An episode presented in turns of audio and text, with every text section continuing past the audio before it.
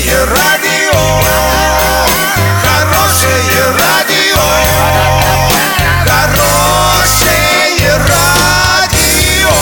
Радио Шансон.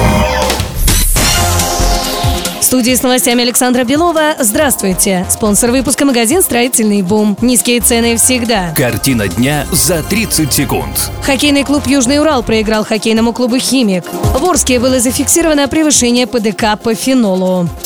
Подробнее обо всем. Подробнее обо всем. Хоккейный клуб «Южный Урал» провел последний перед плей-офф выездной матч. Он проходил в Воскресенске с командой «Химик». Первый период сразу ознаменовался опасными моментами, однако счет открыть не удалось. Во втором отрезке первую шайбу забрасывает Олег Марзоев. Однако спустя пару минут хозяева льда сравнивают счет. После этого было много контратак. В конце отрезка Орской ледовой дружине удается вновь атаковать ворота хоккейного клуба «Химик». Вторую шайбу забрасывает Денис Фахрудинов. Но в третьей 20 минутке хозяевам льда удается вырвать победу. Таким образом, хоккейный клуб «Химик» выигрывает со счетом 3-2, без возрастных ограничений. Спонсор хоккейного обозрения диспетчерская служба «Везет». Заказ такси 37 50 50. Заказывай такси со скидкой 20%. Качай приложение «Рутакси» на свой гаджет через Google Play и App Store.